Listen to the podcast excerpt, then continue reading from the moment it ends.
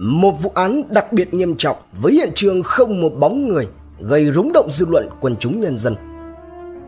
Một tình huống mất tích hết sức kỳ lạ. Một kẻ thù ác được ăn học đàng hoàng, đào tạo bài bản, sẵn sàng với một tương lai tươi sáng nhưng lại nhẫn tâm xuống tay đến lạnh lùng. Một hành trình 240 giờ đồng hồ lần theo dấu vết của kẻ phạm tội, để rồi sau đó là cả một chặng đường gian nan tìm kiếm mảnh ghép cuối cùng còn thiếu của toàn bộ vụ án. Hãy cùng Độc Thám TV đi sâu vào tìm hiểu vụ án này. Tóm gọn Tiếp tục đi sâu vào Triệu Văn Hải Vào hồi 16 giờ ngày 1 tháng 9 năm 2018 Sau cuộc họp Ban chuyên án đã đưa ra nhận định về phương án truy tìm tung tích của Hải Các mũi trinh sát được cử chốt chặn tại nơi quê nhà là bản Um, xã Tam Kim đồng thời ra soát toàn bộ rừng, núi, khe, hốc, hang động trong khu vực, tránh các trường hợp Hải đang lẩn trốn tại nơi đây. Đồng thời cử các mũi chốt chặn và liên hệ làm việc với cơ quan các tỉnh, thành phố như Hà Nội, Thái Nguyên, Bắc Ninh, Hải Phòng, Đắk Lắk cùng một số địa phương tại Lào và Campuchia. Bởi vì đây đều là những nơi Hải có các mối quan hệ bạn bè, quen biết suốt từ thời còn đi học chuyên nghiệp cho đến nay. Do đó hoàn toàn không thể loại trừ đi khả năng Hải có liên hệ với một trong những đầu mối này để tìm cách lẩn trốn. Cuối cùng thì những nỗ lực của cơ quan điều tra đã thu về được tín hiệu khả quan. Theo các thông tin do trinh sát từ cơ sở báo về, hành tung của Hải đã bắt đầu hiện lên.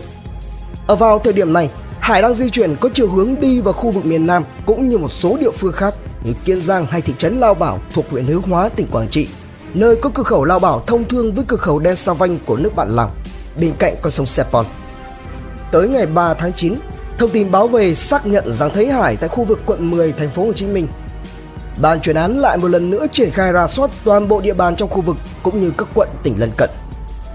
Nhưng như một bóng ma, Hải lúc trôi lúc sụp vẫn cứ bóng chìm tầm cá. Với nhận định có thể Hải hiện tại trong trạng thái phải di chuyển liên tục tìm kiếm các hướng lẩn trốn, một lần nữa quay trở lại miền Bắc. Thì cho đến ngày 7 tháng 9, cuối cùng Hải đã lộ diện tại khu vực bến xe Mỹ Đình số 20 đường Phạm Hùng, quận Nam Từ Liêm, thành phố Hà Nội. Ngay lập tức, các trinh sát đã bám theo Hải nhưng hình với bóng. Sau khi xuất hiện tại bến xe Mỹ Đình, hành tung của Hải liên tục được cập nhật cho thấy đối tượng di chuyển rất nhiều tại khu vực quận Cầu Giấy, thành phố Hà Nội.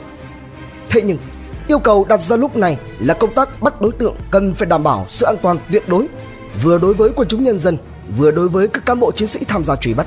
Đồng thời, phải đảm bảo không dứt dây động rừng, tránh trường hợp đối tượng bỏ trốn khỏi tầm quan sát và tìm mọi cách để chống trả. Do đó, ban chuyên án đã đưa ra chỉ đạo chỉ khi nào Hải dừng chân tại các địa điểm như nhà nghỉ khách sạn để nghỉ ngơi thì mới tiến hành bắt đối tượng. Vào lúc 19 giờ cùng ngày, khi xác định rằng Hải đã vào thuê phòng tại một nhà nghỉ trên đường Trần Duy Hưng thuộc phường Trung Hòa, quận Cầu Giấy, thành phố Hà Nội, phương án truy bắt Hải đã sẵn sàng lên nòng chủ nhà nghỉ được huy động tham gia với hình thức gõ cửa phòng để đổi điều khiển điều hòa cho Hải. Ngay khi cánh cửa hé mở, các trinh sát lập tức xông vào, khống chế, tóm gọn và tra tay Hải vào cổng số 8. Lời khai Đối diện với các điều tra viên dày dạn kinh nghiệm cùng với những tài liệu chứng cứ thu thập được, Triệu Văn Hải đã nhanh chóng bị khuất phục, cúi đầu thừa nhận tội ác của mình và khai rõ toàn bộ. Theo đó thì vào ngày 30 tháng 8, sau khi đi trực về, Hải và vợ ăn cơm trưa. Sau đó, giữa Hải và vợ xảy ra mâu thuẫn. Đỉnh điểm là khi chị Hiếu đứng trước Hải, dí vào một con nhọn hoắt mà buông lời dọa nạt rằng sẽ cắt phén cái của quý của Hải để cho Hải không còn có cơ hội đi lăng nhăng phá hoại hạnh phúc gia đình nữa. Thì lúc này, Hải như hóa thành một con thú, xông tới đẩy làm chị Hiếu ngã ngửa, đập đầu xuống sàn nhà. Không buông tha, Hải tiếp tục trồm đến Đấm, đá, đạp vào người và ngực của chị Hiếu Rồi lạnh lùng dùng hai tay siết chặt chị chỉ cho đến khi chị Hiếu ngưng thở thì Hải mới dừng tay. Thấy các vệt đỏ tươi liên tục túa ra, Hải mới sốc nách, Lôi xanh sạch vợ mình vào trong nhà vệ sinh, Cố gắng để lau rửa. Nhưng đến khi thấy chị đã mềm nhũn, Xác định rằng chị đã qua đời, Hải dừng tay, Cứ thế mà bỏ mặc vợ nằm đó. Còn mình thì quay trở ra ngồi uống rượu một mình giữa phòng khách. Vừa uống, Hải vừa lấy cây bút cùng với quyển sổ tay Để lại vài dòng nguệch ngoạc thú nhận về tội ác của mình. Không quên để lại lời cho em trai chăm sóc mẹ Và kết thúc bằng câu viết Vĩnh biệt cuộc đời tại đây Rồi chìm vào giấc ngủ Tới khoảng 23 giờ 30 phút cho đến 24 giờ cùng ngày, Hải tỉnh dậy. Hắn lúc này nghĩ cách làm sao để phi tàng vợ. Nghĩ là làm. Hắn ta tìm lấy một bao tải sắc rắn màu đen dùng để đựng quần áo chăn màn to loại 80 x 120 cm, vốn dĩ được sản xuất từ nhựa PP kéo sợi mà dệt thành nên khá chắc chắn. Hải trút hết quần áo chăn màn ra ngoài rồi để trong nhà vệ sinh. Tiếp đó dùng dây buộc giày buộc vào hai cổ chân, kéo gập người lại rồi cho vợ vào bên trong bao tải, buộc thắt nút đầu bao tải bằng một sợi dây sạc điện thoại. Sau đó, Hải mang bao tải đựng theo chị Hiếu đặt lên yên xe máy, trở ra cầu Gia Cung thuộc phường Sông Hiến, thành phố Cao Bằng với ý định là ném xuống sông Phi Tang. Đồng thời thì Hải cũng sẽ nhảy xuống để tự kết liễu chính mình. Tuy nhiên thì khi đến nơi, do thấy đèn đường vẫn còn sáng, sợ bị phát hiện, nên Hải đã thay đổi ý định, chuyển hướng di chuyển đến cầu sông Mãng bắc qua sông Bằng thuộc phường Đề Thám, thành phố Cao Bằng, rồi ném bao tải xuống để phi tang. Sau đó lên xe máy bỏ trốn khỏi hiện trường xuôi theo hướng về Bắc Cạn. Tại đây Hải cầm đồ chiếc xe máy đổi lấy 11,5 triệu đồng rồi bắt xe đi tỉnh Thái Nguyên, tiếp tục chuyển xe xuống thành phố Hà Nội rồi lại lên đường vào thành phố Hồ Chí Minh. Hải lần trốn trong thành phố Hồ Chí Minh được một ngày thì lên đường bắt xe quay trở lại Hà Nội cho đến khi bị bắt. Mảnh ghép cuối cùng cho dù đã bắt giữ được Triệu Văn Hải, có đầy đủ tài liệu chứng cứ cũng như lời khai của đối tượng và thực nghiệm hiện trường, thì cho đến lúc này, cơ quan điều tra vẫn chưa tìm thấy được chị Hiếu. Điều này là một sự khó khăn, trở ngại rất lớn cho các công tác tiếp theo của công cuộc điều tra làm rõ vụ án cũng như truy tố xét xử. Do đó, cơ quan điều tra xác định rằng bằng mọi giá phải tìm thấy chị Hiếu. Sau khi được di lý về tỉnh Cao Bằng, Hải được chuyển tới trại tạm giam của tỉnh.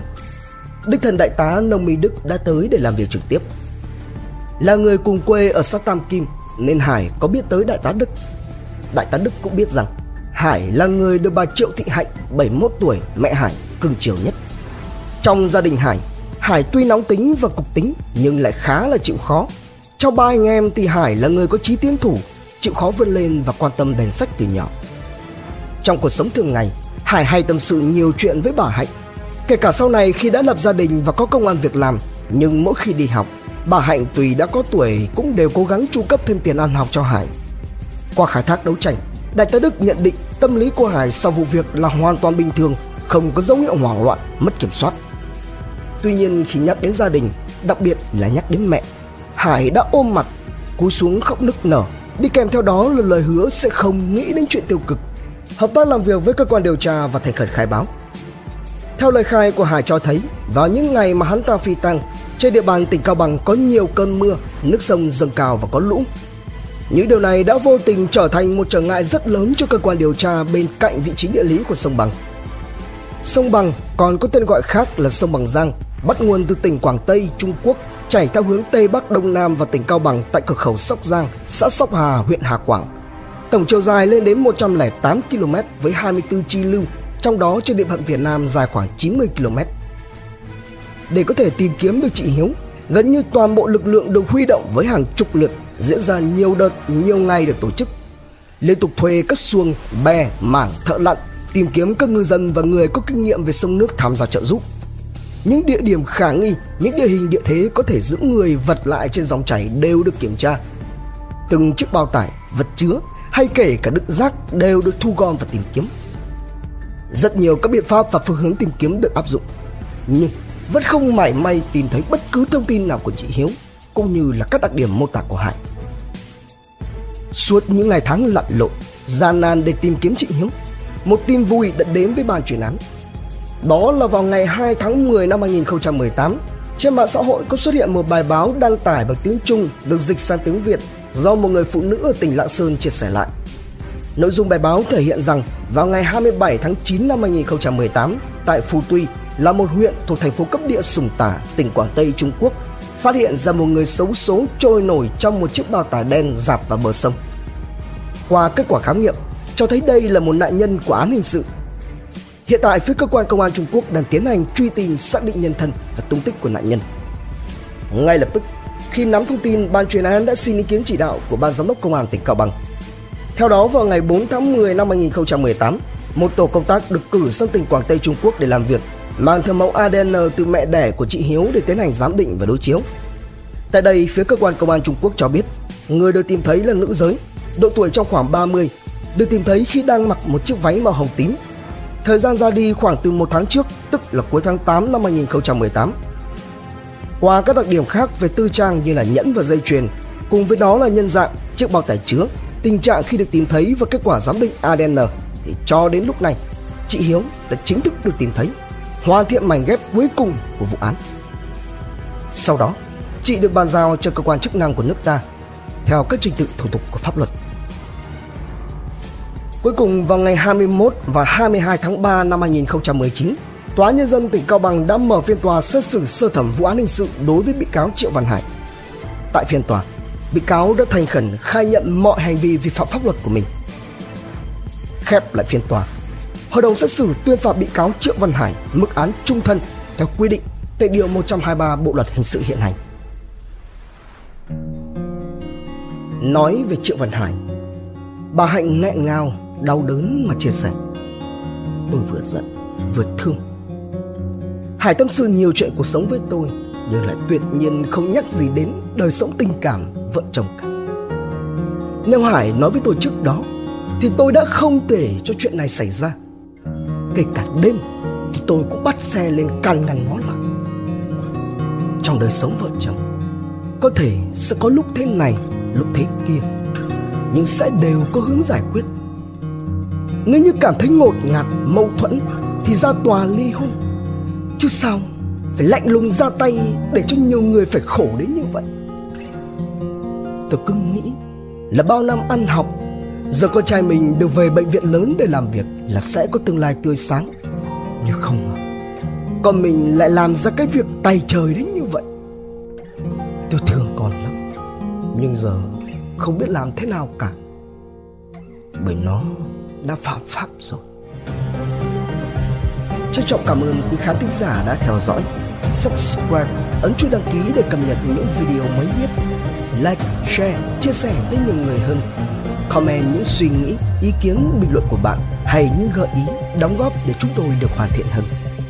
Độc thám tv hai ngày một số vào lúc 21 giờ. Nguồn tham khảo và tổng hợp công an nhân dân online an ninh thủ đô, dân trí, Việt Nam Net cùng nhiều nguồn khác từ Internet. Độc Thám TV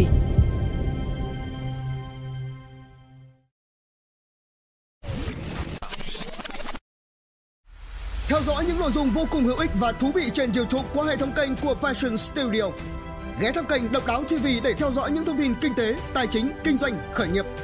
Đến với Độc Lạ TV để khám phá những câu chuyện độc đáo và kỳ lạ khám phá những vụ án kinh điển và bí ẩn, cập nhật tin tức an ninh nóng hổi cùng Độc Thám TV hay tìm hiểu về lịch sử Việt Nam qua Bí ẩn sự Việt cùng nhiều kênh YouTube bổ ích khác đang được xây dựng và hoàn thiện mỗi ngày.